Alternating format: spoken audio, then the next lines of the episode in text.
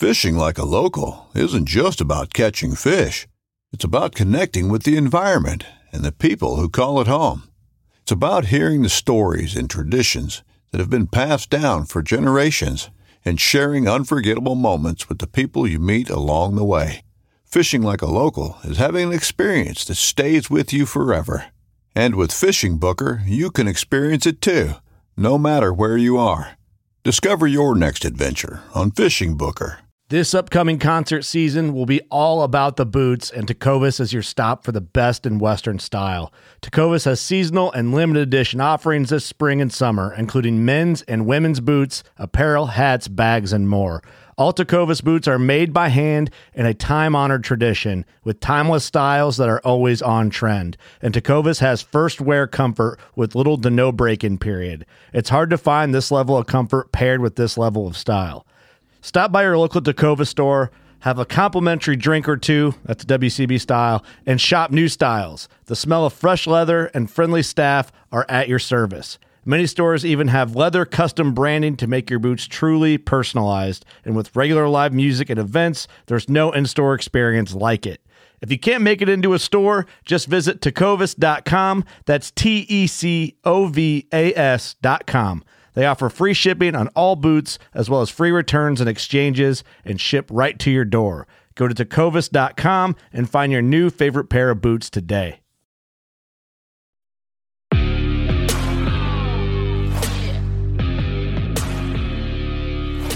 Hey, everybody, welcome back to another episode of the Bowhunter Chronicles podcast brought to you by Huntworth. Huntworth bringing you quality hunting clothing and packs at a price you deserve. Check them out at huntworthgear.com.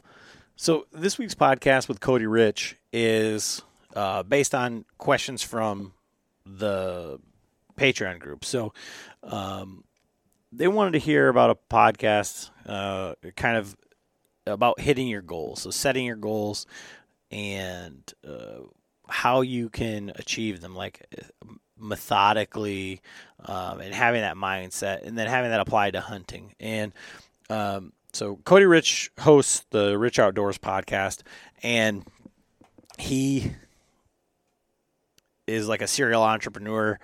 Um, sees something, makes a plan, goes and gets it, rinse and repeat. And whether that's you know he's elk hunting, caribou hunting, bear hunting, or the occasional whitetail hunt. Um, so I figured that this was the a great uh, podcast to um, kind of hit all of those things. So um, I think you guys are really going to enjoy it. It's a little bit different than uh, the normal podcast, but um, whether it's planning for an out of state hunt, whether it's you know trying to take a dive into you know something like starting a podcast or uh, YouTube or starting to do some of that stuff. Um, kind of lay down uh, kind of the groundwork for uh, how to do some of that stuff. And you know when I say that it's from our Patreons, uh, you know we got a Marco Polo group. We're doing a Patreon hunt, and uh, those are supporters of the show um, that have create created like a uh, a, a, family. You know, it's not just um, you know supporting the show, appreciating what we do, uh, but we're doing everything that we can to give back to them, um, and that includes. Uh, doing our quarterly giveaways. Um, so, Huntworth, as we talked about in the open, uh, they're giving away their Holton jacket and pants and a muff and hat. And this is the stuff that kind of got me turned on to Huntworth. Like before we were sponsored, uh, this is the stuff that I got that I used last year. Uh, the exact same pieces in the Disruption camo, which is like that digital camo that you see from Huntworth. Um, and these are windproof and fleece lined. And these are uh, kind of their medium weight, but they're incredibly warm. Um, just great pieces of gear. I mean, I couldn't recommend these enough. If you were going to say like what are some of my favorite pieces from Huntworth, um, you know, obviously these are going to be for colder weather, but yes, these are would have been handpicked for me. So I was really happy when that's what they decided to to give away this quarter. Um, you know, we're giving away uh, from uh, Lucky Buck, either some of their seed or their mineral. I'm still getting pictures, bucks, does, fawns, uh, everything on our Lucky Buck up in the UP. And Spartan Forge, Spartan Forge, you know, working with them, their imagery is crazy. It just keeps getting updated in that uh, Lambda feature. But like I say, as we're getting into now looking at the season, looking ahead, um, the artificial intelligence from Spartan Forge is basically a deer prediction software that takes all of these factors, military grade technology, and telling you what areas the deer would be in, where they're looking to, where you should be hunting, uh, days that you should be in the woods, days that you might just want to scout or uh, earn those brownie points for uh, family time.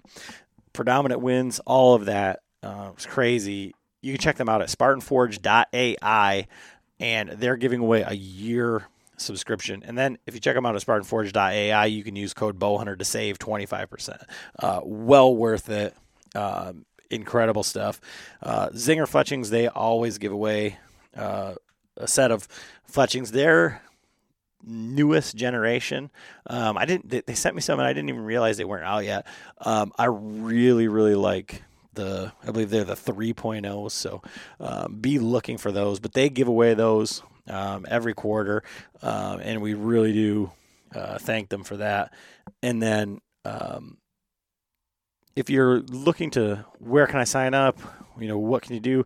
Uh, Patreon.com forward slash Bowhunter Chronicles podcast, or uh, just click the link in the bio uh, click the link in Instagram, and it's like 17 cents a day, 33 cents a day to help the show. If we're giving you value, um, we give a ton more value past that, but check it out at patreon.com forward slash Bowhunter Chronicles podcast. And if that's not what you're into, no big deal. Just tell somebody about the podcast.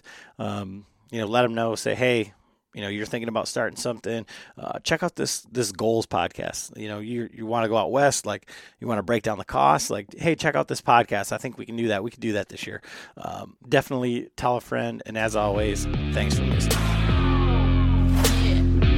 recording in progress all right, everybody. I'm back with another episode of the Bowhunter Chronicles podcast. And, you know, surprisingly, you know, I polled our Patreon group. You know, we want to have a conversation about goal setting and execution.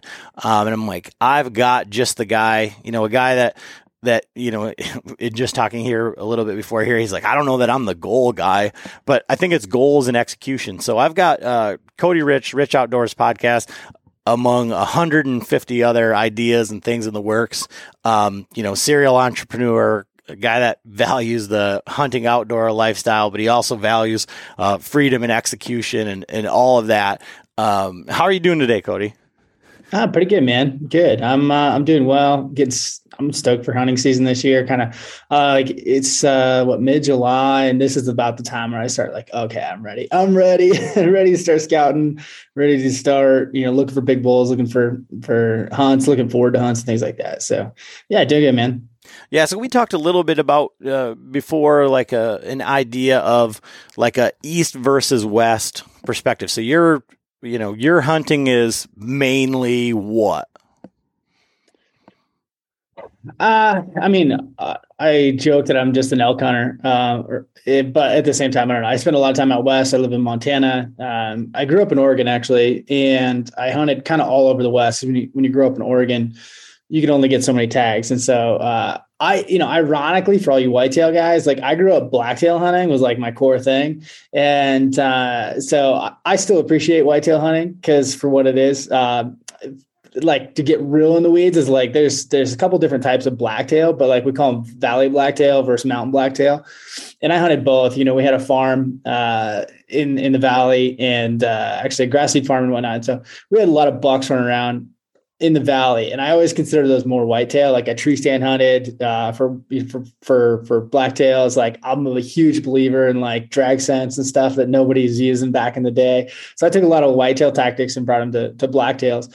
Uh, but like my core passion has always been elk uh, and kind of adventure hunting and whatnot. And so that kind of drug me out to Montana. And um, so I didn't even hunt mule deer. I mean, I was in like my mid twenties. Uh, but now, you know, mule deer sheep when I can. Uh, elk, you know, whatever I can hunt, still still hunt whitetails as well. So uh, a little bit of everything, but I guess I guess people call it Western hunting. yeah, call it hunting. yeah. Well, and that's kind of like I've eh, talked on other podcasts here is like when I grew up hunting until I got into the podcast space or started looking at like, you know, quote unquote, the bigger classes of deer, bigger classes of animal, like it was just hunting. It wasn't like, it wasn't like we're doing it on public, like, or, you know, around here at state land. It's like, yeah. it's like you just hunted where you hunted. And like, I hunt this yeah. piece of state land. Like, oh, you do? I hunt this piece of state land. Like, oh, okay. You know, it wasn't, it wasn't like that. Um, no, for sure. And it's funny, like the public, I mean, I feel like the public private thing I didn't even know about until I got like air quotes in the industry or whatever. is it was like, yeah, just hunted, you know, if I could get permission, great. But if I couldn't, I was like, you know, wherever, wherever I could find stuff, it didn't really matter. Like, you know, just kind of uh, hunt Forest Service land, hunt public land, hunt, you know, if I could get permission, yeah. Like I was never like, I don't know. It's weird to me that people hang their identity on like public land hunter or private land hunter. Is like it's like no, I just I'm I hunt. like I don't know, like wherever I have to, wherever I can, like what whatever I can get to. So from like a, a, a goal setting perspective, like how do you think? And uh, again, like why I think that you're like a great person for this topic is like I think goals in hunting it kind of parallels like goals in life, right? So I, I, read something this morning that was like about parenting, and it said like the the foods you have in your pantry have a bigger impact on your child's future than you realize. You know, and it's kind of like, how are you living your life? And if you don't live your life with goals or like you don't choose to like actually take action to make something happen, then life kind of just passes you by, right? And I think, you know, you eh, have a lot of big ideas and a lot of things and you are a person who executes things. And so from a hunting perspective, like eh, where do people go wrong with goals or or lack thereof? Do you suppose?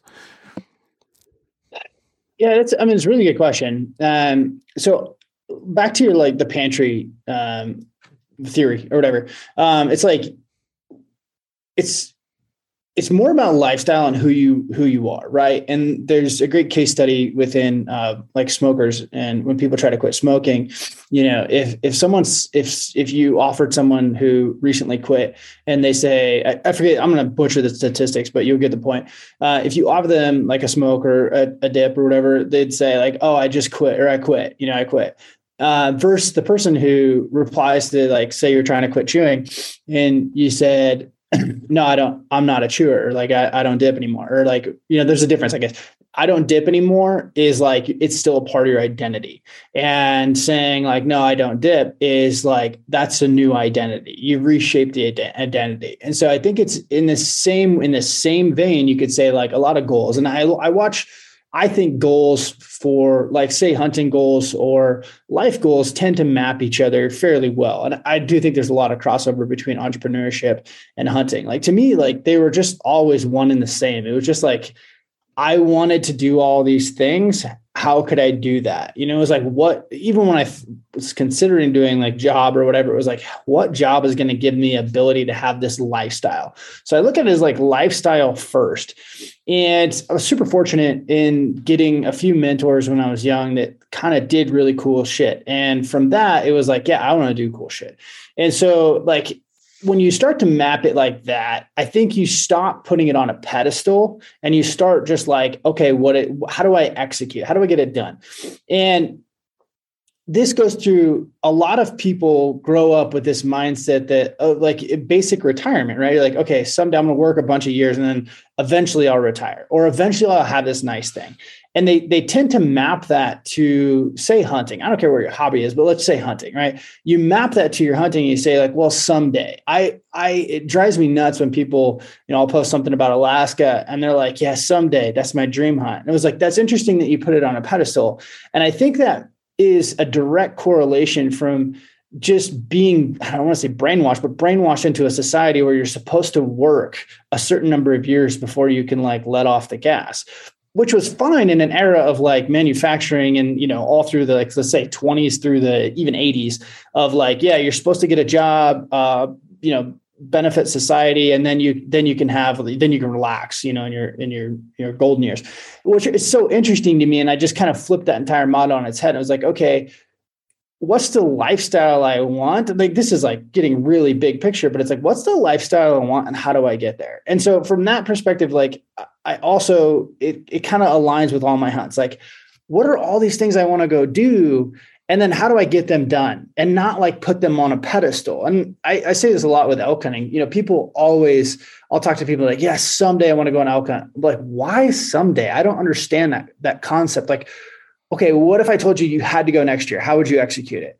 And so I think when you think about goals, instead of putting on a pedestal, like how do we execute if we had to? And uh, you, you've probably, you know, I know you've heard me talk about this in the lab about entrepreneurship, but it's like, okay, if you had to leave your job, right? Like, how are we going to execute? Like hypotheticals, right? And I mean, it was not that long ago. You and I were talking about hypotheticals. Like, okay, if you if you had to leave, what's that look like? How could you get it done? Like, you know, your job ended. Could you make enough to make it work? And then how do you thrive? So, how do we survive? And then how do we thrive?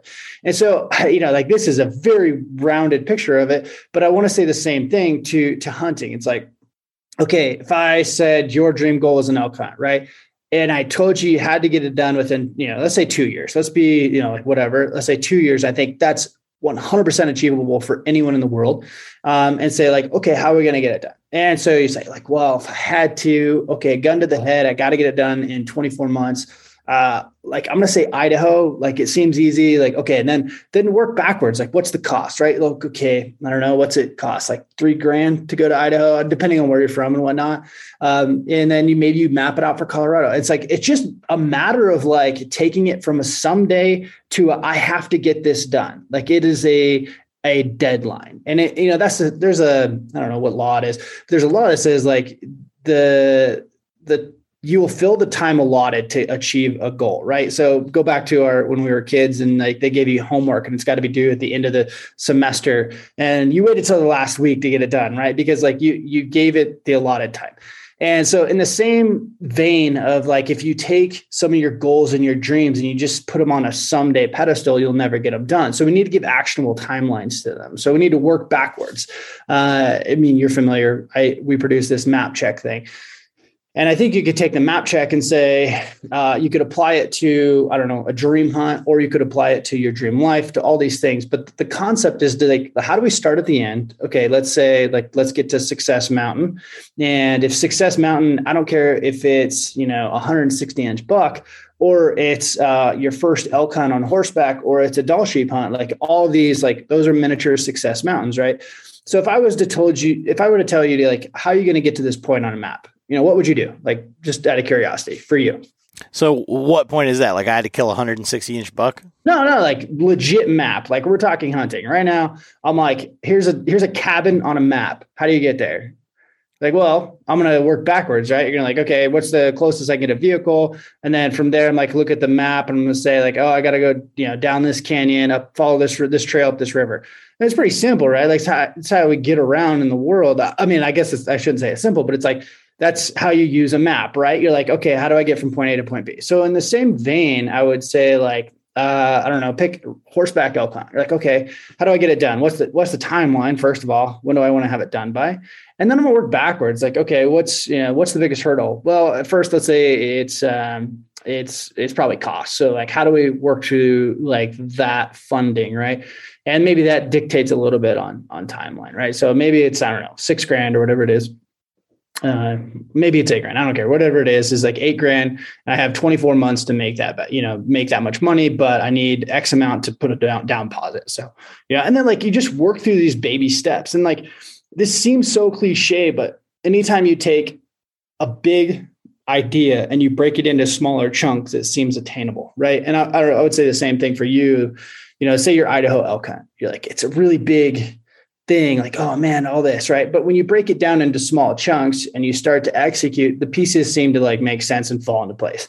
I'm not saying there's not an overwhelming fear at some given time but like at the end of the day like if you break it into small enough chunks you can handle it right? I mean is that is that kind of that map to what you think? Yeah and but one of the things that i struggle with and i think guys like um when you talked about the um like you're brainwashed into saying like I'm going to do this for so many years and then I'm going to retire and it it doesn't always work out like the way that you plan so like you want to take action now so that you can you know still do that elk hunt or you can do those things like when you're still Right. able to do it but i think like today's brainwashing and when we talk about like hunting i think like social media and the industry has people brainwashed into saying like everybody's killing a 300 inch bull or everybody's killing a 140 inch buck.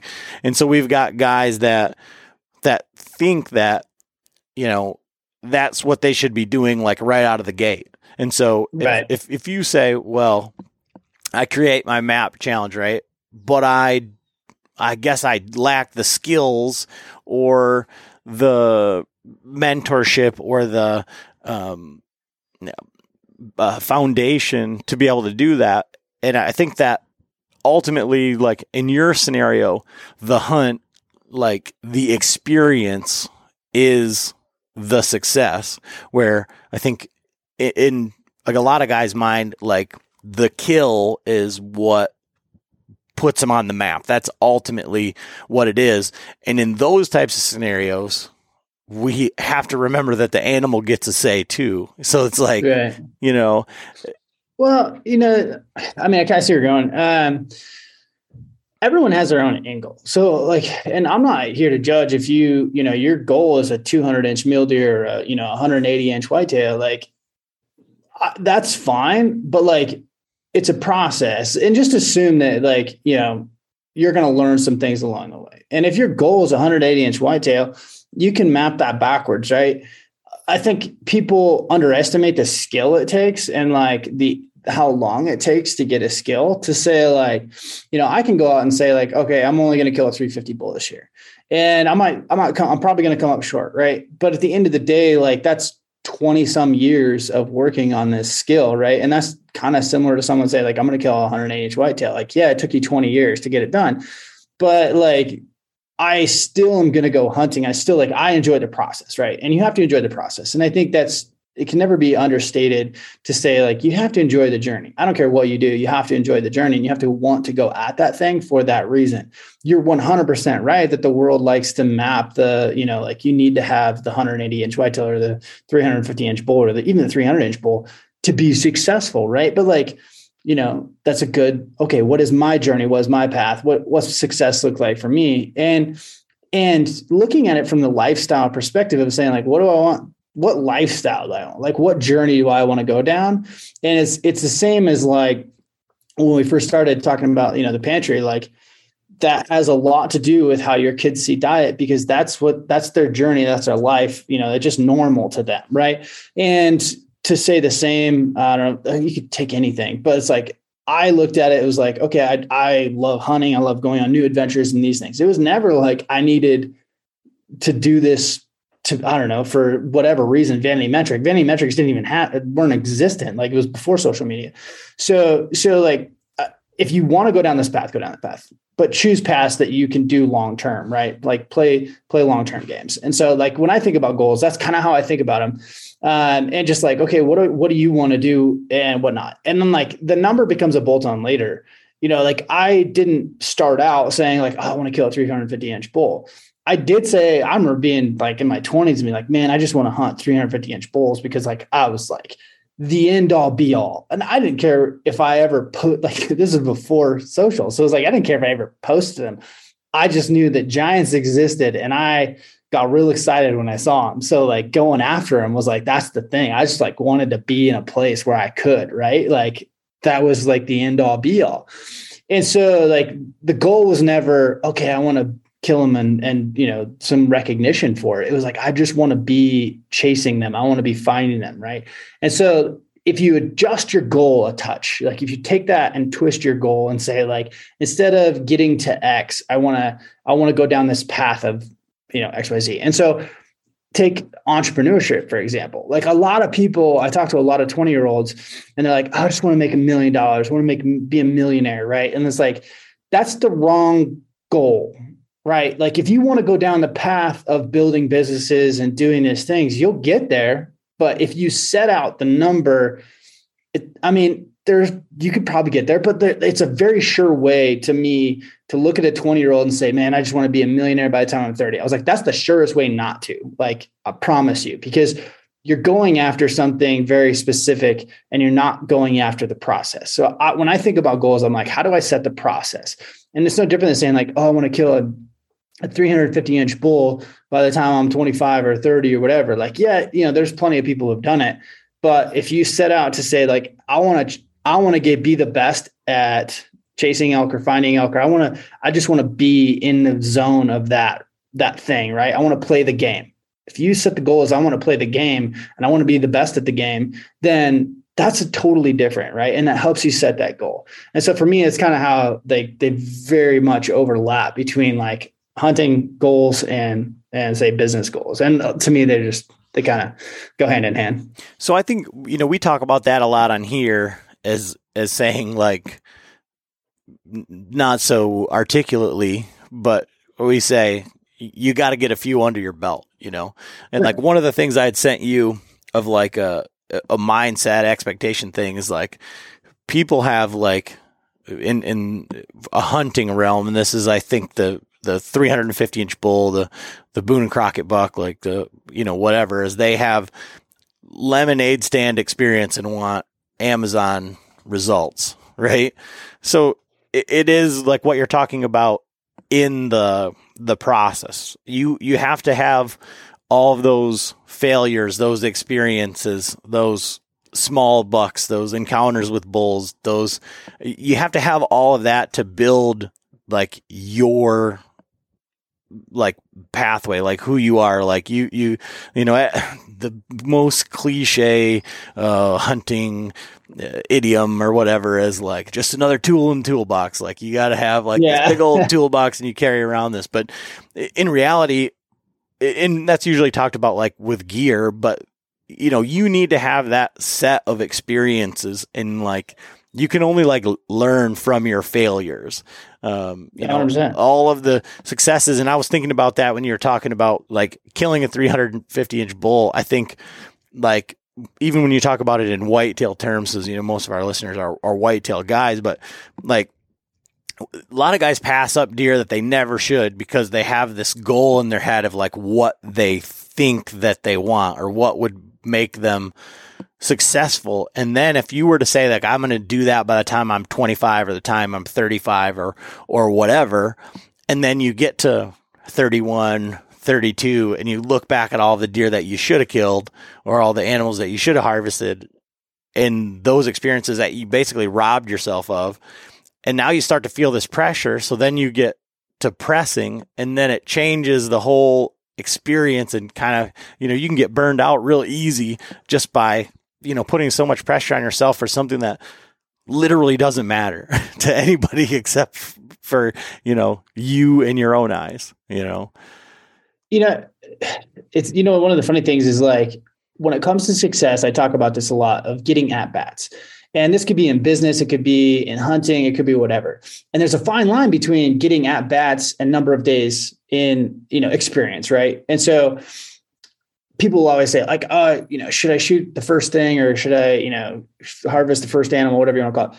And I kind of go back and forth on this because I do, you need at bats, you need success, you need to know what it's like to be in the red zone and, you know, call an audible, right? Like you need that experience, but also you need a number of days in the field. Like I have, I have learned more from passing on animals than I ever have shooting animals but I still need to have that experience of knowing what to do in the kill zone. I think so many people they don't have enough experience in what I call the red zone. Like, like you're under, like you're in bow range and it's happening, and like you got to make some audibles, you got to make it happen, right?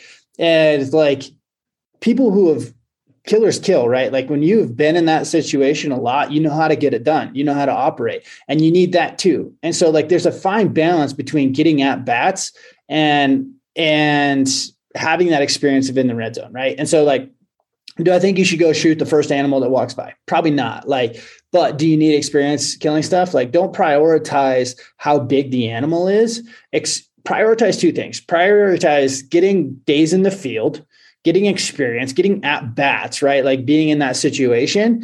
And then prioritize like you still need those skills of being able to to make it happen right to to you know put stuff on the ground like you need those those at bats too which are you know like yeah maybe you, maybe you shoot a you know uh, i don't know like it doesn't the number doesn't matter but like a you know three or four year old deer right like comes down to the end of season and like that's so like oh you're not supposed to do that like whatever like if you want to be good at this like then then you need that experience you need to be able to put the pen to paper, so to speak, right? Like you need to be able to put an arrow and stuff. And and maybe that's different for tree stand hunting, for whitetails and whatnot. Uh, but I do think that you know there's a fine line. Like I can speak to elk hunting because I know it super well. But like on on on one hand, you know, if you shoot the first elk that's available, like you you're missing out a lot of days of learned experience but you're also picking up a lot of nuance that you'll never ever get of like actually what it's like to go through that. And I think if you want to be, you know, great at this game, you know, you have to you have to be able to operate under pressure. And if you don't have experience operating under pressure, you never will. Like like hypothetically, I could go into a situation and a screaming bull comes in my face. Like I just I've been there but enough times that it's like it doesn't bug me so much. I don't get buck fever. I don't get all worked up, right? Like I'm just like it's game on. I get into, you know, like there's um going back to like I don't know playing sports as a kid or whatever, and you like get that, you know, it's home game and you're walking out there and it's like your senior year you're like you know you've been here before you're like you're excited right you're like i'm here like this is what we this is what we came to do versus like the first time you ever played in a big field or something. You're like, oh, you're nervous, right? And the same thing happens, I would say, in hunting. It's like first time, you know, a big buck comes in or whatever, you're super nervous. You're like trying to remember all the pieces, and you're like, oh, did I look through my peep? Did I level? Did I like all these things? Like they kind of just overwhelm you. And you need to be in that situation enough times to be able to operate in that in that space, right? In that headspace of chaos. And you can shoot at the range, you can run all you want, you can do all those things, but until you're trying to remember all those things in the heat of battle, right? Like, so to speak, it's like you just won't. And so you need to be in that. And one of the things is like, if you were just sitting in a tree stand watching deer go by, young deer, like I don't think it gets you the same hype, right? You never, you're not under the exact same pressure versus like being like, okay, I'm actually going to kill this deer. I need to make it happen. And like going through those emotions. So like that's where, you know, putting, you know, killing animals or like getting a lot of harvest, right? Like get, getting shit done is going to make you better in that situation. Cause you can sit there and, and glass deer all day long and be like, oh, I passed, I passed, I passed. But you're never going to go through that emotional chaos of like trying to actually kill stuff. And I think you really need that at bat too. So like you need both. And that's why I really struggle. There's no perfect answer, man. Like you need a lot of experience, but you also need experience killing shit because that's what's going to make make you successful when the opportunity comes. And I see this like, you know, people like, oh, someday I'm going to go elk hunting. And I'm like, man, you could save all the points in the world and have the best tag, but like if you've never been in that situation, you are just not fully equipped for what's about to happen, right? Like you don't have the at bats and the experience. And that's like, I'd rather. Another day is here and you're ready for it. What to wear? Check. Breakfast, lunch, and dinner? Check. Planning for what's next and how to save for it? That's where Bank of America can help. For your financial to dos, Bank of America has experts ready to help get you closer to your goals. Get started at one of our local financial centers or 24 7 in our mobile banking app. Find a location near you at bankofamerica.com slash talk to us. What would you like the power to do? Mobile banking requires downloading the app and is only available for select devices. Message and data rates may apply. Bank of America and a member FDIC. I'd rather have five me- mediocre garbage tags and get that experience before I ever stepped onto that playing field of, you know, yeah, the big show, being in the Super Bowl and not having those at bats. Like you need those at bats, you need that experience before you go get that 15 year tag or that, you know, whatever big, big time hunt. That's that's so much pressure on it. Well, I think like to that point, like some of those experiences eh, outside of the the hunt uh, aspect of it, but like the after, right? So uh, I've been out uh, elk hunting three times. Like two, the first two times we went out um, DIY, figured out, got to see some elk, you know, learned a, a, a ton And then the third time I went out with my dad and some of his buddies to uh, spike camp for first rifle. You know, we got dropped off and uh, outfitter tent and the whole works. And uh, two of the guys killed opening morning. And so it was, we go out there and now we got to quarter them up. And like, you know, these guys, some of them had been out there before, but the guides took care of everything. And so now you've got these two giant animals that you have to quarter up and none of us have ever done it before. And for me that experience was you know worth the price of admission right there right. for what you said because on those first two hunts where it was just me and my buddy and you know where we got into elk and where I could have taken a shot at an elk was like 7 miles from our vehicle. And so it would have been the two of us neither of us having done this before then trying to traverse that that experience all in the moment for at that time it was that was first uh, archery so it was like 90 degrees. So there's so much you know that that that experience of just breaking down that animal and working through that and seeing like how awkward it is like you shoot this horse you know and now you know you're used to whitetails where you know what i'm saying? Like there's yeah. things that there's other things than just the that experience of the hunt, the buck fever, like all of that. Like when, and I think like a lot of guys, and I, have talked about this from a perspective of like kind of doing the hunting that we do now, where you know you're going. It, it probably seems trivial to you, but like in a Michigan swamp, like we're going a mile deep in there, and it's usually by yourself because you know there's not a lot of people that want to go through what you know we put ourselves right. through to to do that and so you make a lot of decisions on like if i shoot this deer back here now here i am by myself like i gotta get it out of here if i make a bad hit i gotta go trouncing around again you know however right. far this deer goes and then i still have to get back you know, through this swamp, through all of these things. And like those experiences are something that just as equally as like finding the animal, killing the animal, getting set up is like things that people don't take into consideration when they see the grip and grin on social media, right? Right. But I got I got a question for you, Adam. Is like what what goal do you have that makes you slightly nervous?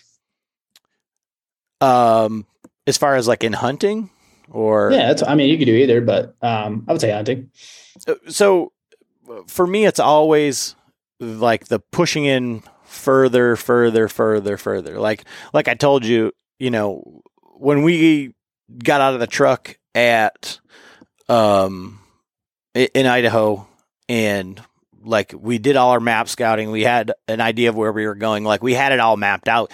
And, and, this is kind of what a great piece on this is like the execution. And so like as soon as we got up that first incline and we were like, okay, now I've never seen an elk track before. Is this an elk track or a moose track? Like here's some poop. Like what, you know, how old is this? What, you know, reading all the sign. And so for me, when I go into like a new piece of public land that I've never been to before, and I know that I choose spots that people don't want to go. And then when I get halfway out there, I realize why people don't want to go there because it's just the nastiest, nasty stuff. And, you know, you do it generally on a time frame. So like, it's like I have to be back by a certain time or like whatever. That's where you know, am I going to get all the way out there? Am I going to find other people's, you know, tree stands, uh, other people's stuff? Am I going to get lost? Am I going to find what I'm looking for? And then yeah. it's like, am I ever going to come back here? Like, is this realistic for me to go out there and and hunt? Like, and does it uh, is the is it worth it to me at the end of the end of the line? Because I think at the end of the day, like I know like what I need to be doing, but it's that uh, execution and all of those things and it's it's it's hilarious to me that you'd ask me this and this is the way that this conversation would be going because it, it's one of the things that I wanted to talk about. And you had posted today uh, something uh, that said, like, how do you know if you're overthinking something and it's Yeah, yeah. in action, right? And I think that, Right. that that's where a lot of people get like that analysis paralysis, like, and that's what it is for me. I think. so yeah you're overanalyzing so like what like but what's what's end goal like you want to push yourself as a hunter um you want to go uh i don't want to say do scary shit but do do stuff that kind of like pushes you on the fear base like you want to like okay i want to go search the unknown right i think that's fairly common in most humans to be like i, I kind of want to most people uh, maybe i'm speaking out of turn here but like most let's say it seems as though a lot of eastern hunters are like i really enjoy what i'm doing but I want to push the limits. This whole Western thing looks fun. I want to go do that because I think I think inherently humans seek the unknown. Like a lot of us are like have that explorer gene, right? Like we want to go see some unknown crap. And and I think that's good. And I think like uh, so I'm speaking for you a little bit. Is that kind of like you're like, man, that's the Idaho thing. I want to go do it, but then I overanalyze the details. No, I think so. Like the Idaho thing, the elk thing, uh, I think really like that is 100% like the adventure. And Right. from a, from Eastern guys and from having done it and from, um, it, and it goes back to even whitetail too.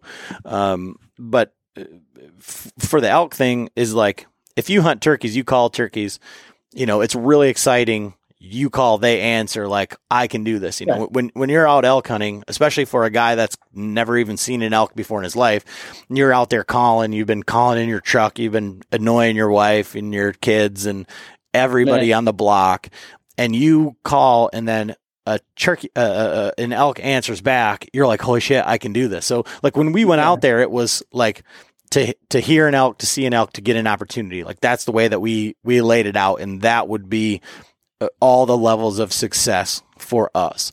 The the the eastern thing, like for me in whitetail hunting, is like I think my fear is that I'm right.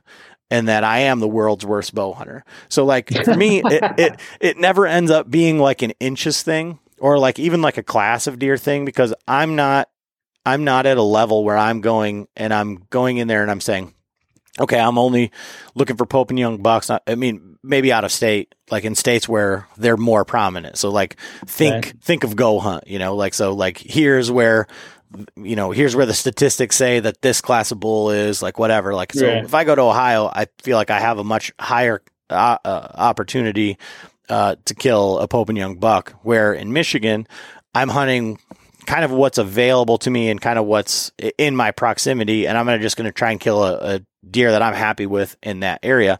But when I go out and I do that, when I go out and I walk into an area, like I'm confident that I can find deer. I don't have any problem like just going out finding a deer, killing a deer.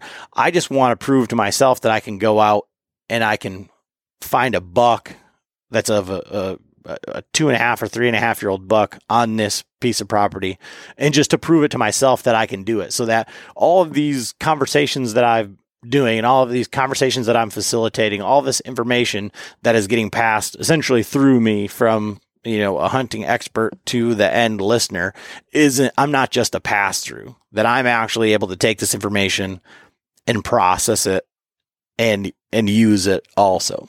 And so that's that's my fear is that I that I suck and that I'm unable to do that even with all of these hours of talking to all of these you know great guys. No, I, I mean that's that's uh, I mean that's probably more, far more common than you think. Like, I mean, I think we all have a little bit of that. Um, but it's like, so I guess to to kind of help people with the whole goal setting thing. So that's what I was kind of getting at with like, okay, what's your fear around, or like, what's your goal? What's what's what do you want? And I, I think, like you said, there's differences between the whitetail thing and and you know the western hunting thing. You know what you want out of it, and you kind of mentioned like the adventure, and I think you know the adventure hunts, man, that's for me huge. Like it's just what I do, right? Like it's like the lifestyle that I want to live, and I want to go on more of those. Um, and I do. You're 100 percent right. People wrap themselves around the details and over over analyze that stuff big time. And what it is is like you're you're focusing on things that you can, you know, air quotes control.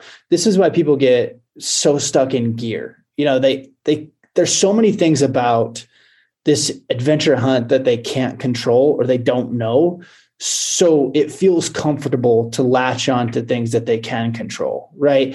And you know, the the sleeping bags, the packs, the light, like all that's such BS. Like it doesn't matter. Like I grew up dirt poor, and I mean, I hunted with the worst packs. Like I had like a fanny pack for years that like I just kind of rocked, you know, like uh was it Black Creek? Uh they make like the basically giant fanny pack with straps.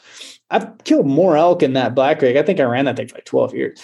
I killed more elk in that than and like that was before we had these fancy packs, you know. And but that's the thing is like you're trying to control variables that you see you can control versus just in embracing the unknown right and i think that's that's good with even with any goal when you think about goals it's good to ask yourself that question you're like am i trying to control something that i can control out of fear of the unknown and or should i just embrace this fear of the unknown and kind of push through like there's something to be said for planning, right? Like I think it's important to plan and, and to work through the kinks of whatever you're doing and say, like, okay, here's the execution, right? But don't overthink it because the best thing you could do is just start taking action.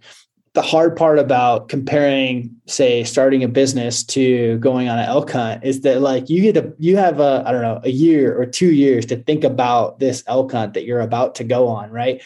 And there's that's good in the fact that like you get to live in that moment. You have the excitement. I think that's a very underrated feeling. Like we as humans are probably the only species in the world that has like to look forward to something. And so i actually do think it's really important to book adventures early um, because then you get the joy of like not just being there not just looking back on it but the joy of like man I, the anticipation right like i get to go on this big adventure the problem with that is that we tend to like overthink things and overanalyze all the details of it and worry, right? Uh, so for me, it's like you get to a point where you you like, okay, I I don't want to say MacGyver, but I can I can get through any situation, and uh, I, I kind of have a base amount of knowledge, and I don't know what's going to happen. So like let's take this year i'm going to kodiak. So never been there uh, but i have a base knowledge that says like okay when i get there i'll be able to figure it out. If anything goes wrong i'll be able to figure it out. Um, i'll survive on the gear i have. I don't need to buy specialty gear for that thing. To me like i i just had that conversation with myself like am i overthinking this and reacting in a in a manner that's just based purely on overthinking or overanalyzing right and so like i just table it and say like okay i don't need any fancy gear like I don't need all this new stuff to go on this thing because that's going to limit it, right? And that's the one thing I, that frustrates me is like when people say they want to go on a big Western hunt and it cost them, you know, ten thousand dollars in gear or whatever it is. It's like, well, you didn't need that. That was like that was your fear kind of buying shit to control what you can't control. So if buying all that stuff is going to limit you from doing it again next year, maybe don't do that. Like maybe just survive off what you have, right? Um, and that, that's a that's a common thread I see is like people like they think these hunts are so expensive, but it was just because they had to buy all new gear and all new fancy stuff. And and the reality is is like you didn't need that. It was just kind of you were compensating. So uh, I have that mindset um, in most of my life is like I don't worry about things that I can't control. And it's really interesting that I've never heard that perspective on like the gear thing because it makes a total sense. But I, but I'll just counter that to say like, and especially like from a whitetail or like from your experience with blacktail or mule deer or, or, or whatever. And I think mule deer is maybe more relatable. Um, but like, so why is it that it's the gear that is what people feel that they can tr- can control because when I talk to these high level whitetail guys or or or whatever, what they can control is their scouting and the time that they spend in the woods, and they don't focus on the gear because the gear doesn't isn't going to find them a deer, right? right? So so they go out and they spend all the time boots on the ground you know, just canvassing the area, like locating these deer so they know these properties, you know, thousands upon thousands of acres inside and out so that they know where the deer is going to be next and next, next. So why do you think it is for, you know, the, as you said, like you speak for like the majority of people or whatever, that they are going to focus on the gear versus what they can do to either be in better shape, which they can control, you know, saving money so that they can do this every year, uh, you know, right. or just going out and spending time scouting and eh, so that they know the area. So even if they don't have the gear, they know how they can get in and out of there, in the animals in and out of there. Well, I think that people have people who have the ability to scout and spend a lot of time in an area don't focus on gear, right? Like generally speaking, it's the people who and the situations where you're going somewhere unknown or like I can't go scout Kodiak. Like that doesn't do me like I'm I can e-scout it a little bit, you know, I can e-scout those things.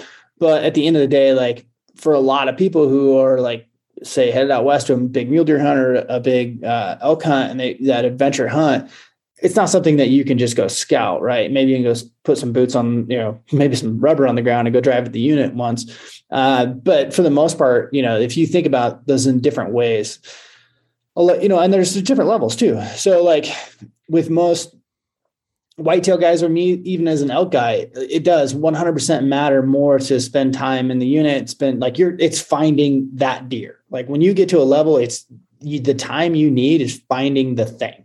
Whereas if you're just going on an adventure hunt and it's just like a thing, you're just, you know, you need a thing.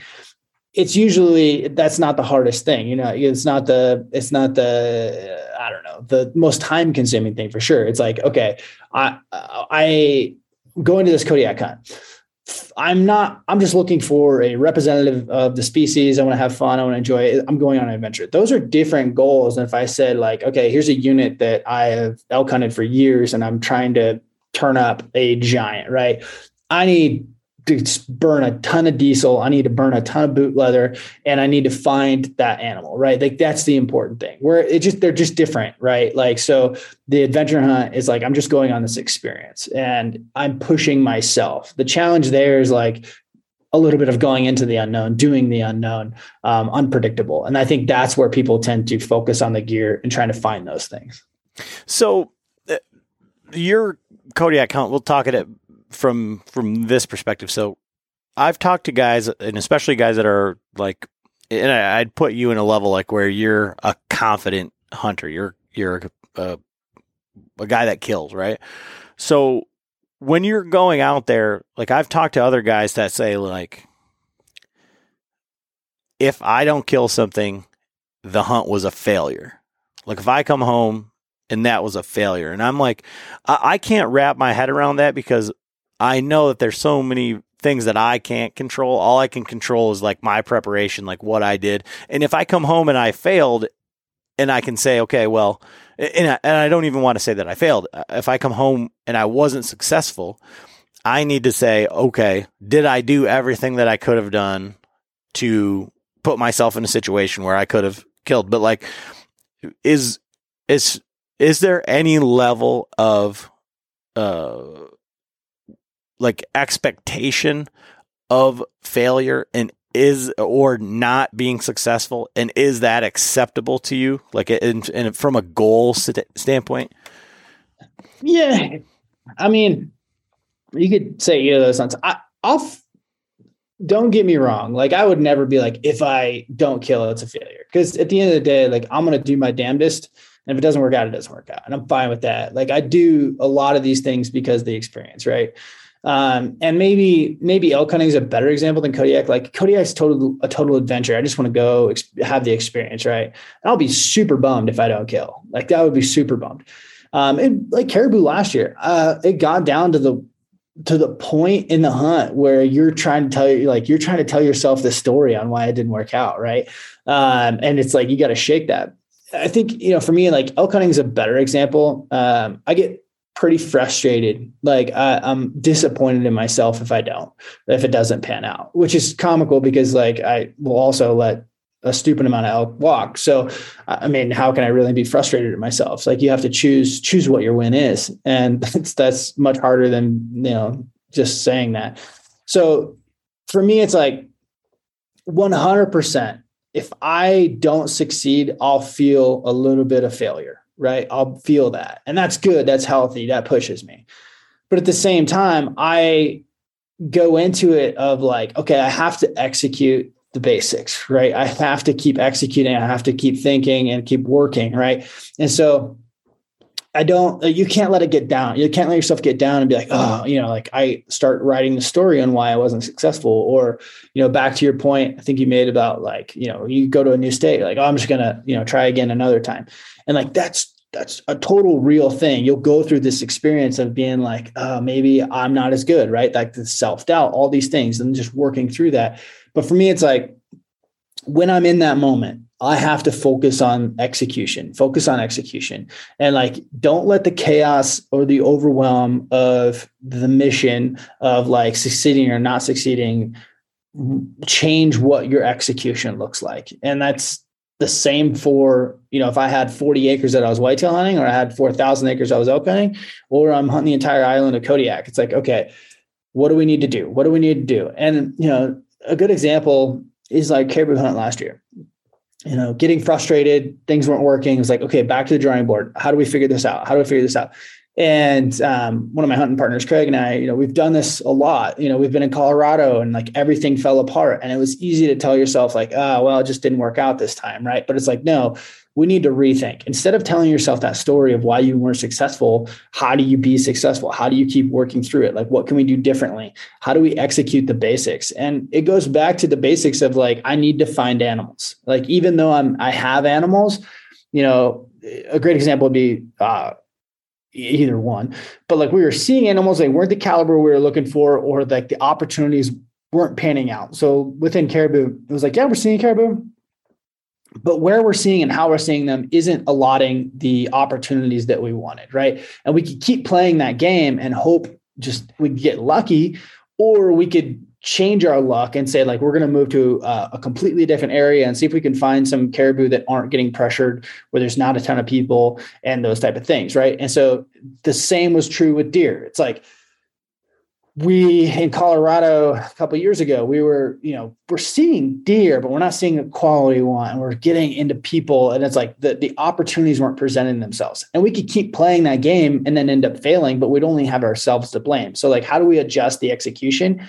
And like, okay, here's what we've seen. You know, we're boots on the ground. We found deer, but they're not, you know, the opportunities aren't presenting themselves. And this is like especially true in, in archery hunting.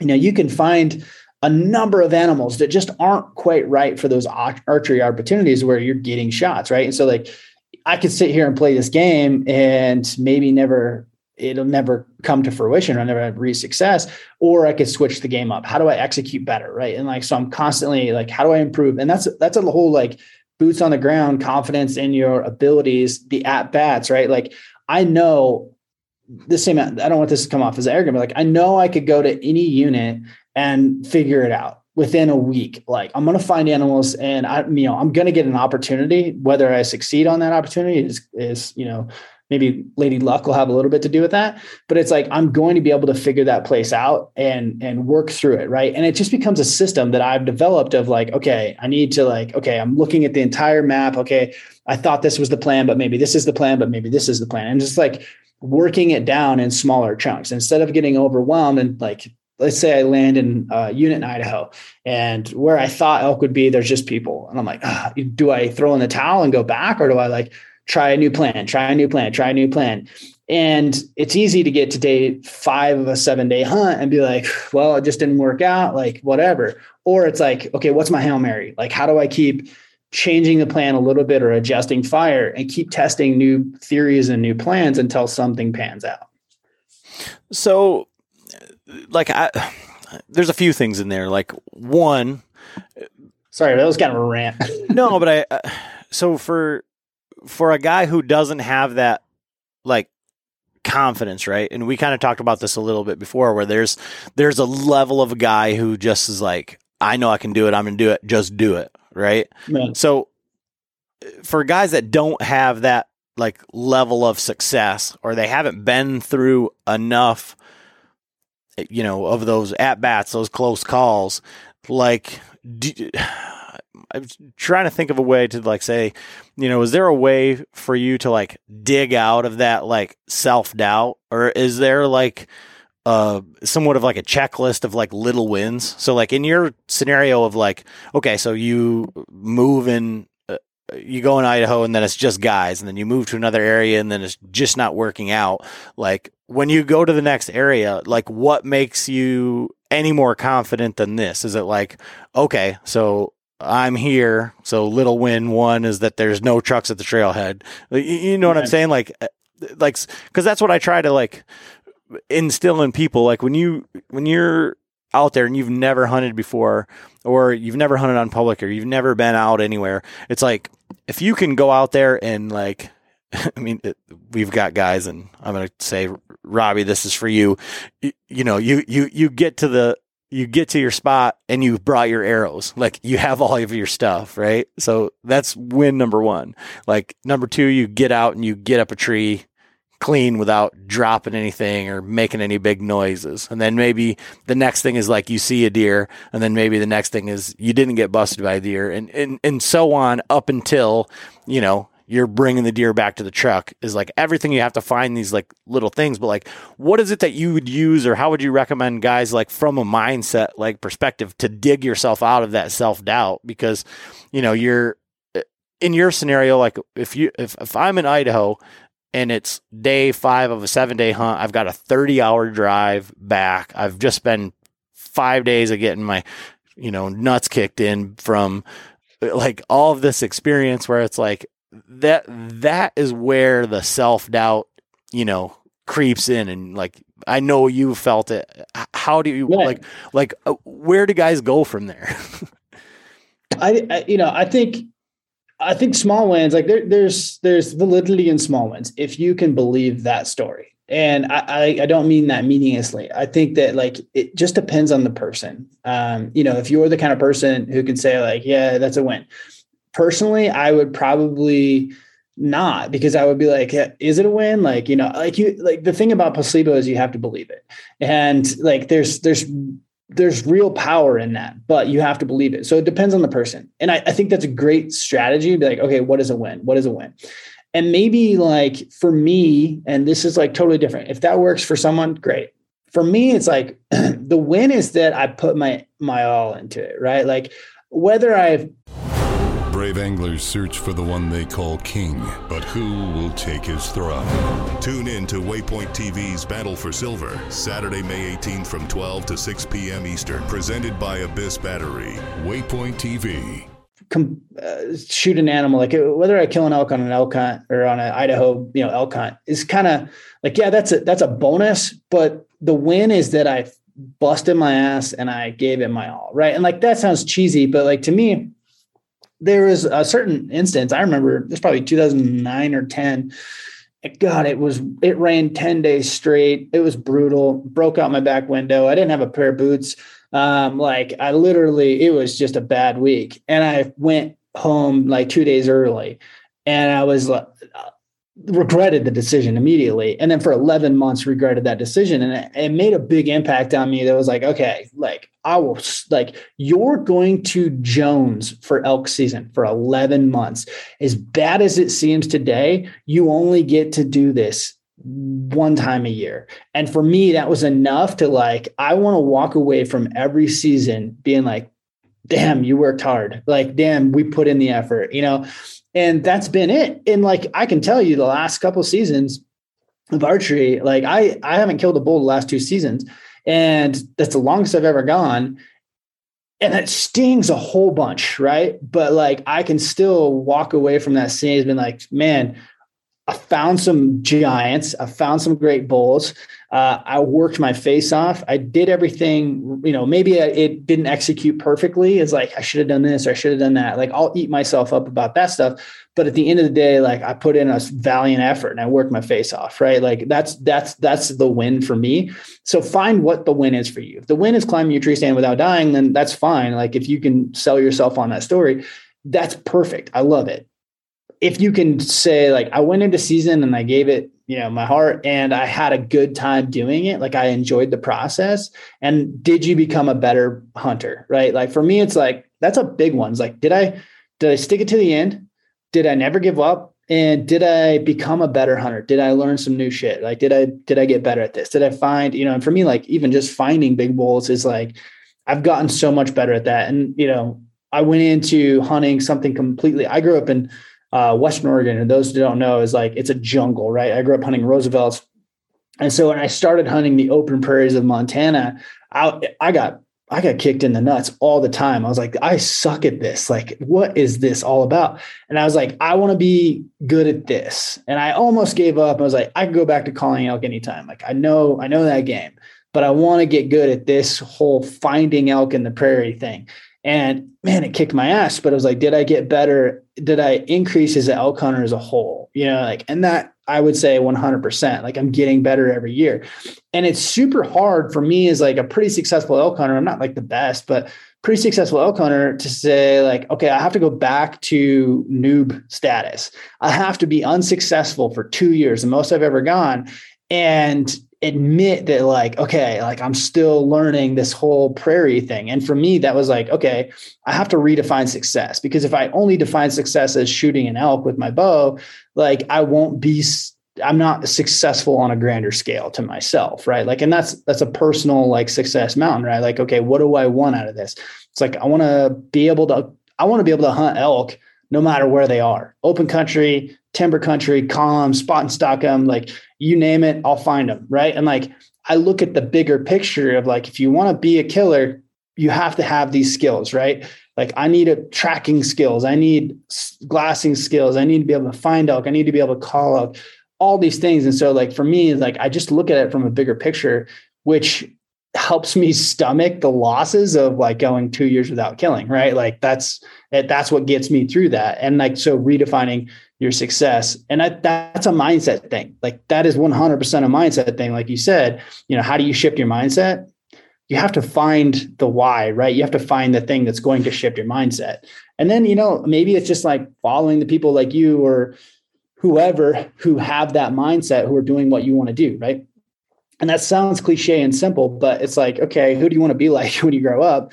You know, follow them, make them a part of your circle. And that can be the internet. I, you know, I, I made a post somewhere along the lines of like, you're the average of the seven people you hang around. And then people were like, oh, I don't have seven friends. There's, you could follow seven people on the internet and and move the needle, right? Like social media has made it to where you can be, you know, like, okay, I want to be, I want to be like Ryan Lampers. I'm gonna eat, sleep, and breathe whatever Ryan Lampers does because I want to be that that type of person, right? And like that's gonna move your needle towards that person just a little bit. And so it's like that's a huge piece of moving your mindset is like follow the people with the mindsets you want. Like even if you grow up in a super small town and and nobody has that style of mindset, like you, the internet has made it possible to you you know be friends with anyone right? And you can shift your mindset and shift that ability to like okay here's where i want to be and i'm moving my needle in that direction. Yeah and i think you know it's hard maybe for some people to put two and two together with you know you're you speak in like uh, elk terms or whatever but the the same thing is said like uh, Andy May like we talk about him a lot but he's like one of the most efficient killers from a whitetail standpoint, and just to be able to go in, do all the e scouting, walk in and kill just like that. But he talks about the same thing about like he doesn't want to be the best whitetail hunter in farm country. He wants the spot and stalk. He wants to be able to do it in the hills. He wants to be able to do it in ag. He wants to be able to do it in swamp. Like, you know, to be able to to figure the animal out and be good at that and always be striving to to be improving. And I think like what you said there is is huge. If if you you remove, I mean, and this is just for the listener who may have like said, well, I don't I don't elk hunt, so it doesn't apply to me. But in reality, it's like you know, if you're giving it your all, if you're going out there, if you're hunting and and putting in the time, and if you're, uh, I think one thing I don't know if I heard you say there, but if you're adjusting, so if what you're what you're doing what you're out there and you're giving it your all and it's not working, then you need to kind of re reset and say, okay, like, well, why didn't that work? What can I do now? And it goes back again to the why. Like, why is this happening? Why, why, why?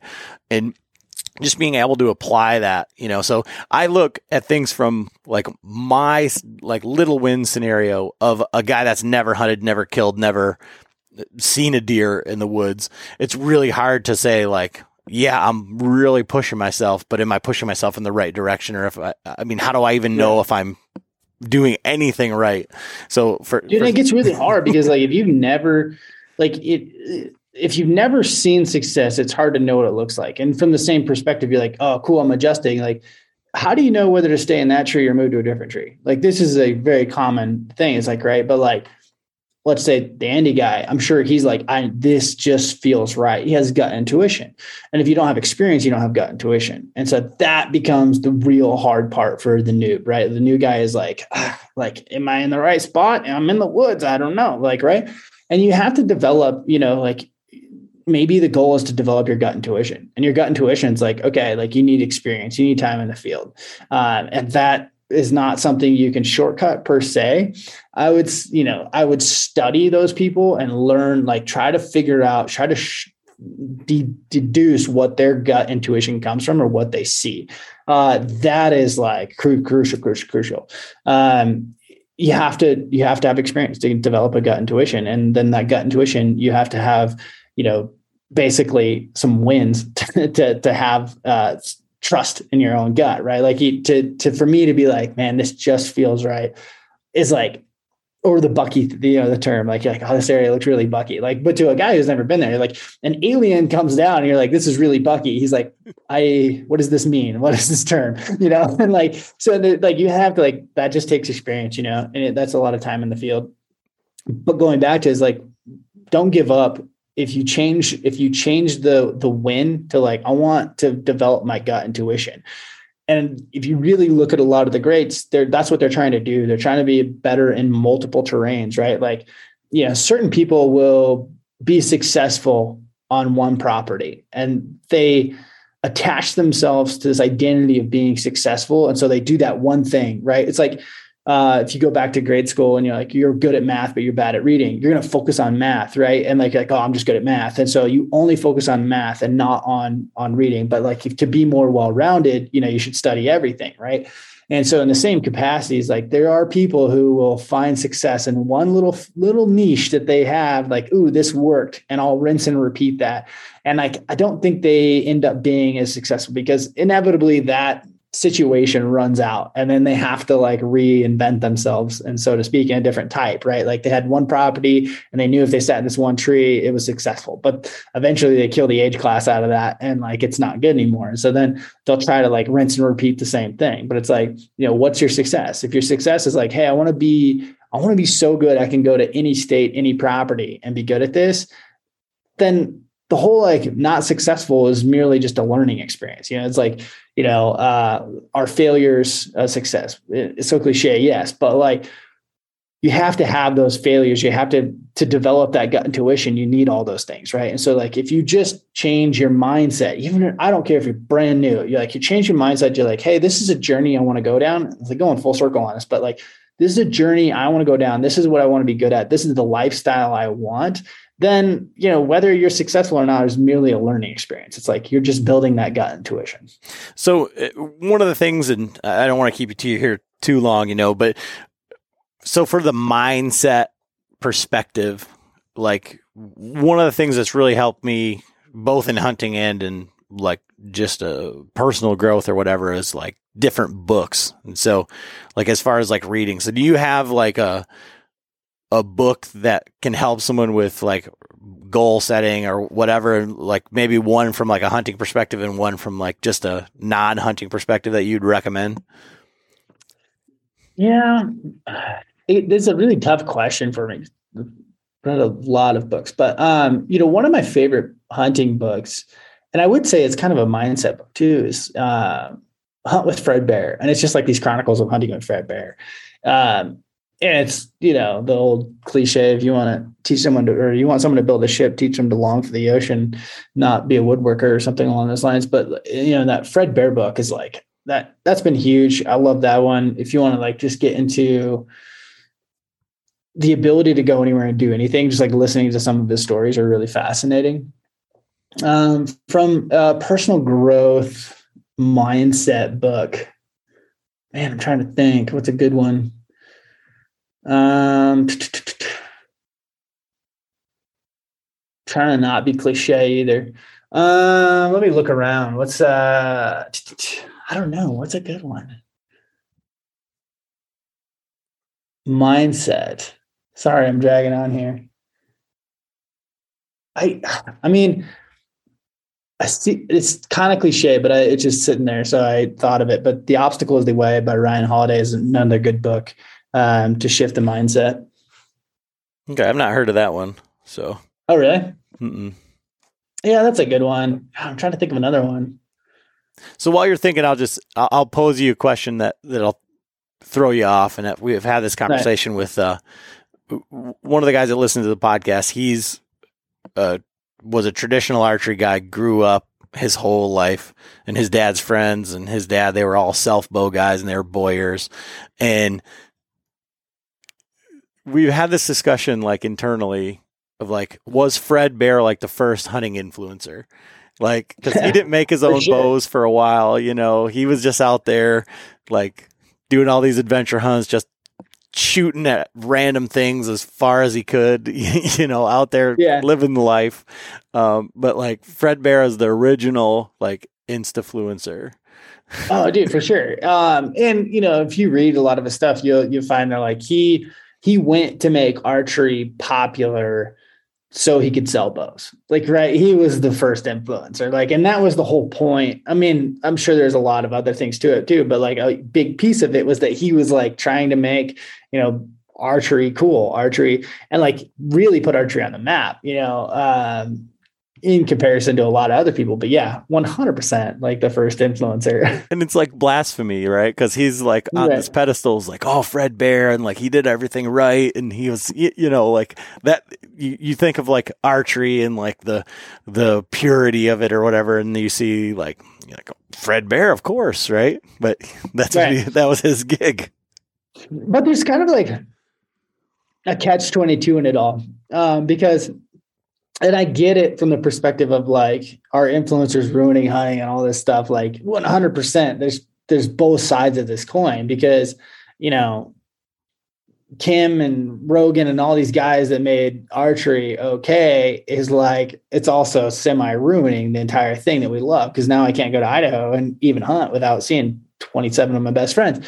And but at the same time, it's like for me, I don't know. I, I go back and forth on this, but I mean, a lot of it is the fact that like in the let's say 50s, 60s, hunting was normal, right? It was like normalized. A lot of people didn't hunt, but they were like, yeah, that's a normal thing. And so I do believe we need 51% of the population to believe that hunting is okay. I don't need 51% of the population to hunt though. so like there's a difference. Like I think we I, I like it when we see people like Rogan who are mass who are like, yeah, he bow hunts. I don't really want him being like, yeah, everyone should bow hunt, right? Or like these things. And so like there's a fine line between getting ever getting more people to hunt and just like getting people to accept the fact that hunting exists and is okay, right? Like there's a big difference there. So like for for us, like for your podcast and the you know Muley Monday and Wapiti Wednesday, right. and you know, for us, like saying like you know anybody can do this. Like uh, you can just go out, you know, find some public land, find some deer, kill some deer, have some fun. You know, get the experience of of doing it. Like, how much of a problem are we, like, in that giving away the oh, secrets sure or the? I don't know how much. um, I mean, like from a lot of like I mean, I ran a tips and tactics podcast for like five years. Um, and so did I, I don't know, did people listening to my podcast increase success rates to where it's like uh, an issue, right? It was like, let's just say like 20 years ago, uh, when I was hunting, success rates were probably, I don't know, three or four significant percentage points lower than what they are now. And so it's like now there's more elk getting killed, but not that's not even to mention the fact that how many more people are into the sport or whatever. And so it's like here we are trying to make people more efficient hunters. I'm 100% sure we're part of the problem. well, how many people, I mean, myself included, like are out there on every single logging road uh, bugling every 50 feet because uh, of born and raised, right? Right. 100%. I mean, but you know, you know, buy tags, not gear, have the experience and go out there and do it. I will it. say like kind of on that note though, like there's always a void. There's always a void. And this is true for everything because pendulums swing, right? And the reason they say pendulum swings is because trends go one way and another right? And so just when every when everyone's out bugling and chasing elk, it was like I swung back the other way, and I was like, okay, I'm gonna go hunt the prairie. And you know, now I feel like people are swinging towards the prairie, um, and a lot of that's like you know, like a good example is um, uh, like mule deer hunting and you know because ryan and brian are doing these videos and everyone's like following them and they're like oh so i'm like okay i'm going back to the mountains. I shouldn't say this but like i'm going back to the mountains when everyone's going to the prairie for deer. You know it's like you, there's always like hypes create voids and that's the nice thing about hypes is they don't keep it evenly distri- distributed. Like there's always a void. You know the same is true as like onX creates a void. Go Hunt creates a void. When when Go Hunt makes it so easy and everyone starts to see the same thing, I'm like, okay, what void is that creating? onX is that way. Like onX, like what what do like when these systems get built to make everything really easy, it, it tends to funnel those people into a certain place. And so like that's a like 301 pro tip, but it's like what is the void that's getting created by the hype in this world, right? And then like where is where can I go the other direction? That's awesome. I don't, I don't, think about that, eh, but I, I think it really relates in terms of like, you know, when I look at, you know, online mapping, I'm looking for the biggest pieces of public, but like to your yeah, point, it's like those little tiny ones that are getting overlooked because everybody's gravitating towards the big ones. They're probably, you know, there's nobody hunting them and there's probably deer there too.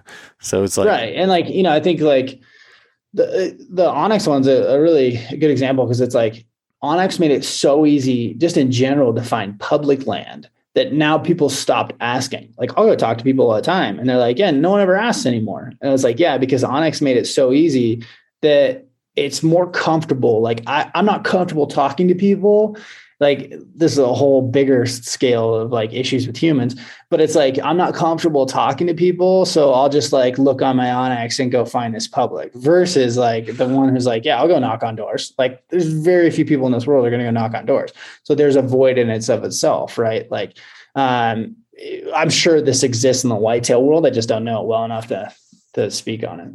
Yeah and uh, i wouldn't doubt that and i think that that's i mean even with what we're doing here and when we talk about like the public land hunting and people like identifying as that you know that's getting people moving off of you know so, some of these these private pieces that you know right. maybe are probably coming available again or you know things like that so it's very very interesting so like i guess to like round this all out like for your advice on like setting and executing goals for a guy going into this season. Like, you know, here we are, you know, we're a few months out. So, like, what, where should people be at, like, mentally as they approach the season? Uh, are we talking whitetail or? Well, uh, just hunting in general. Like, if, if, if, if you know, if uh, Success Mountain is to end the season as a better hunter than when you started. Yeah, and that can be fairly subjective, so it's kind of hard to, to pinpoint down. But like I would say, like the advice is like rethink what success is, and and maybe get clear with yourself. So like I think there's a lot of people like, ah, I really want to kill a 130 buck or 140 buck, whatever. Like that's that's fine. And I'm like not against that. If that's your success, then you know what are you willing to do to get that right? And, and kind of just break it down into smaller pieces and make sure that you're executing more small pieces than you are just that big one. It's easy to say oh i want to kill 140 buck this year but i'm going to do exactly what i did the last three years.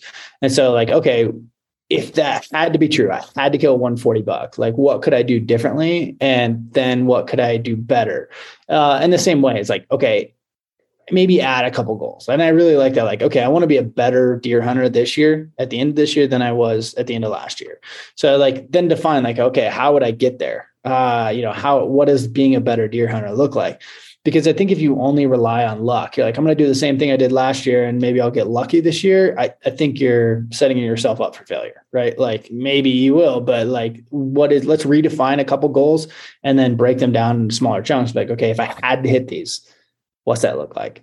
Like, I, it's, I don't know, cheesy as it sounds like just thinking through it of like, okay, what does better hunter look like? You know, is it more days in the field? Maybe that's it. Maybe like prioritizing hunting a little bit better. Like maybe you're just like, ah, I got, you know, you're the type of person who prioritizes everything except hunting. And you're like, okay, at the end of the year, I want to say like, man, I spent, you know, 15 days in the tree. Like that's that's a success. Then then do that and make it a priority. Like what's what's your priority? So eh, it's funny that you say that, and like I've brought this up in another podcast where there's a guy who's you know real successful, but has never been on public land, and he ventures out and like, eh, does this happen in the elk woods or like in people that you see? Because I I feel like there's so many.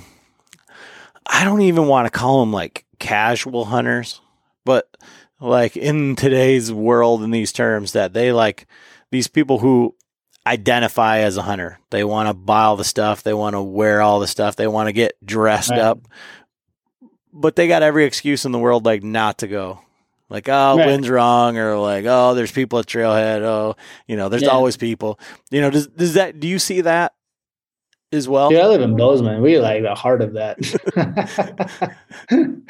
uh, yeah, and like, I don't know, like, to your own. Like, I'm not gonna sit there and be like, you know, don't be that guy if you want to be that guy, that's fine. I don't care. Um, but just know, like, I don't know, like to me, it's like I don't, I just don't put any thought into it because there's there's always going to be posers, man. Like there's just people who want the the badge, right? Like they just want to be like, yeah, well. And then there's you know there's there's people who want the badge, but they're like I think the the bigger folly is that there's there's people who are like they don't define their goals and they don't really they kind of half-ass the whole situation in that you say like yeah i just yeah i want to go elk hunting this year. I really want to kill an elk. Uh you know like i hope it happens. Like they're just waiting on lady luck man. And it's like I, maybe they just don't know what they don't know to like be able to execute the like okay what am i going to do to do that? Like what's this look like I just think there's a ton of hunters out there that are like, yeah, I really want to kill an elk. And they're like, yeah, I'm going to go up in this area. But they haven't really thought this out at all whatsoever. They're like, I'm going to this area. And that was like that, you expected that to produce success. Like, what is like maybe breaking it down a little bit more is like, okay, I'm going to hunt this, you know, I'm going to glass this piece or I'm going to call onto this piece. I'm going to work this ridge. I'm going to work this ridge. I'm going to work this ridge. And like thinking that out is like that simple task of like thinking out each day what it looks like creates a whole bunch of new opportunities because instead of being like, I'm going to go to this area, now there's all these reasons why this is going to fail. Like if you say, I'm going to go to this area and like my camp's going to be here, but that's about all I know, I'll, I'll figure it out. Like you're just setting yourself up for success because you're setting yourself up to, for a bunch of disappointments that are going to lead to you giving up. Like that's what I see far more is like, oh, you know, this happened or that happened, or like, oh, it's just, you know, whatever. And I, you know, bagged it like that's promising, you know, to not be successful essentially is like, whereas if you say like, okay, here's my hunt plan, here's my hunt plan, here's my hunt plan, I could work this ridge, I could work this ridge, I could work this ridge. Then when things get hard, you have this ability to go back and be like, okay, I had this plan too. I had this plan too. Because when you get frustrated, you give up on these plans. And like that's, I think this is the difference between someone who has a bunch of confidence, but also the ability just to to make shit up as they go and figure it out is like I'll go into a hunt with a bunch of hunt plans and I might end up scrapping all of them, but because I've been through that mental exercise, I can redo it with a new amount of knowledge. This happens all the time. Like say Colorado, I thought I had every contingency plan figured out. We burned through all of those in about half the hunt. And it was like, okay, back to the drawing board. But it's easier to go back to the drawing board once you have a whole bunch of data. You're like, okay, here's what I'm seeing here's the where the pressure is here's where the deer are here's the type of terrain here's the elevation. Let's remake all these plans. But i've been through that process once so it's easier to do the second time. Versus me saying like yeah i'm going to go down and uh, i'm going to hunt this area and you know that's setting yourself up for for giving up. Well i think that that, that right there is a great way for that end goal of being a better hunter is like if mm-hmm. you can just like commit to making a plan.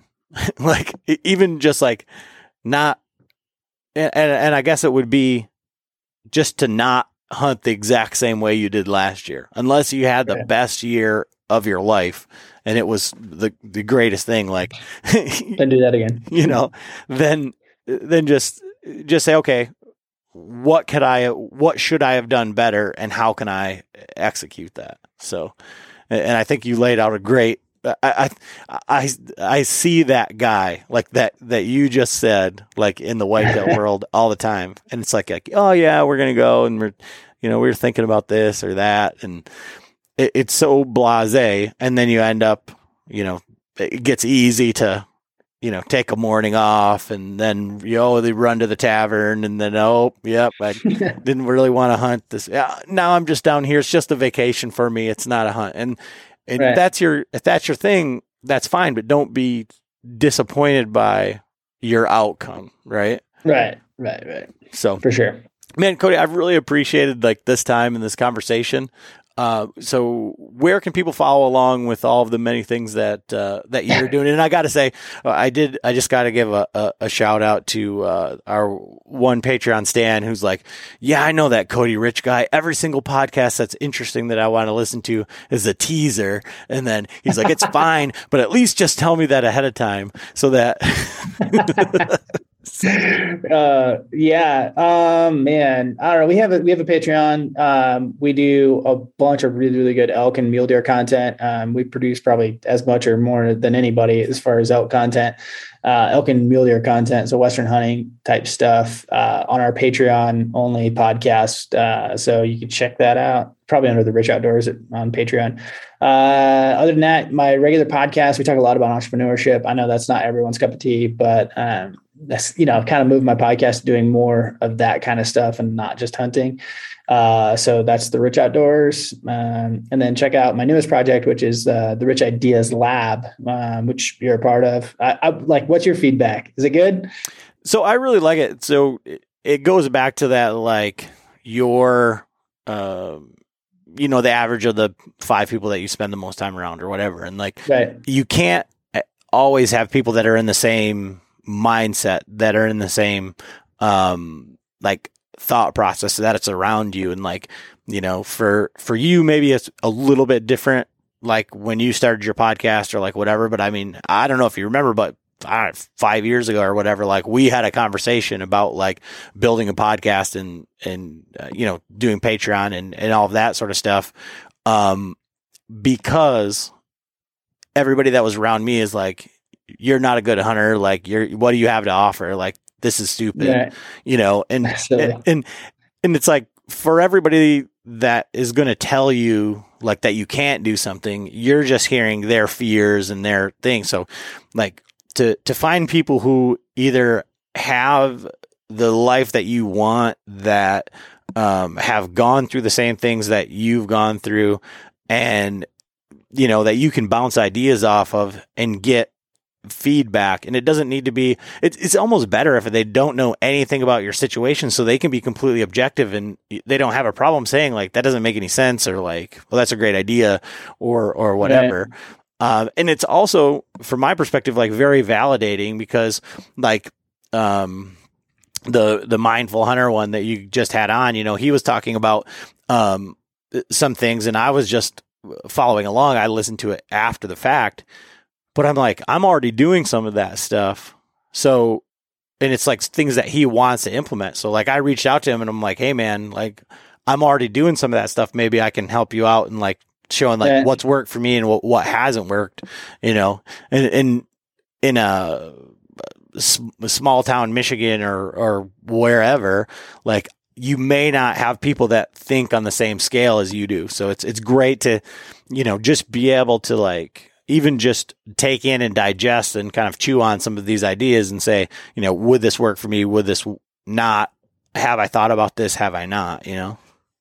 Yeah. And I mean, that's like for those who don't know me, I, I'm just a dumb redneck farmer from Oregon, and like who started playing on the internet because I want to go hunting more.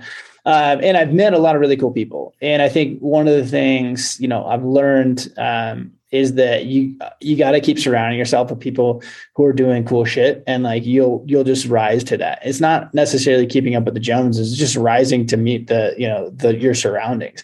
And i keep upping my surroundings and a lot of me building the lab was that i was like i wanted to bring that to rural america. You know it's kind of become a little bit hunting based but at the end of the day i see it as being much bigger than that and it's like just if you're from rural America and like you're not you're not surrounded by this uh, type of stuff, like here's a place you can come and like have all the resources, but mainly the community to to surround yourself with people who are doing cool shit and you're going to rise to doing cool shit too. Um, and that's kind of what I want out of it. And for all those people to be successful and like just have a new level because I, yeah, I am from a very, very small town. And like, there's, you know, I was the odd duck, right? Like I didn't have, there was nobody I could bounce ideas off. Because when you're a small town, ironically people like to keep you down you know? Like they they're just like ah oh, you know that's dumb or why would you do that? You know it's like just you know what? Just go work at the mill or keep working on the farm? Like it's you know like there's nothing wrong per se, um, but like you know, I've always wanted to surround myself with people doing cool stuff, um, and you know, somehow along the way, like people started following me to like look up to me, and I'm like, I'm just trying to figure it all out, you know. so I don't like consider myself an expert, and that you know, it's probably what I've told you is like, hey, listen, if this is where you want to go, like go. Don't worry about whether you're an expert. Like I'm not an expert by any stretch of imagination, but you know, I'm one step ahead of somebody else. And so, you know, maybe I can help that one person. And, you know, if people want to shit on me for, you know, not being whatever, like that's fine. I'm just like on a journey. Like, cool, cool, bro. Um, you know, so like it's just everyone has their own journey and everyone's on a different step. Like I'm not the greatest hunter in the world by a long stretch, but like I'm probably one or two steps ahead of other people and I could probably help them. And the irony is that people at the very top don't help anyone. So I might as well. right. And like I said, that's why I thought it, this was a, a great topic, but like I wanted to have the conversation with you because right. from that like helping mindset and like building people up and like pointing people in the right direction is, you know, there's a lot of people that just say, "Well, just do it the way that I do, and you'll be successful." And like everybody's right. on a different different journey, and like you got to get inside of your own head, and you know, it, it takes you know so it, it, takes hearing it from a couple of different perspectives to be able to to say, "Oh yeah, I can relate to that," or "I can relate to this," or like something you know to light a fire in somebody. You know, it, it takes hearing it from a different perspective. So we, right, we got the right, east right. and west, and it's much much different here. So I, I, appreciate it. I mean, I feel like maybe I feel like there's a lot of similarities. but, but yeah, man, I really appreciate it, and uh, you know, yeah. thanks for taking the time. Yeah, thanks for having me on.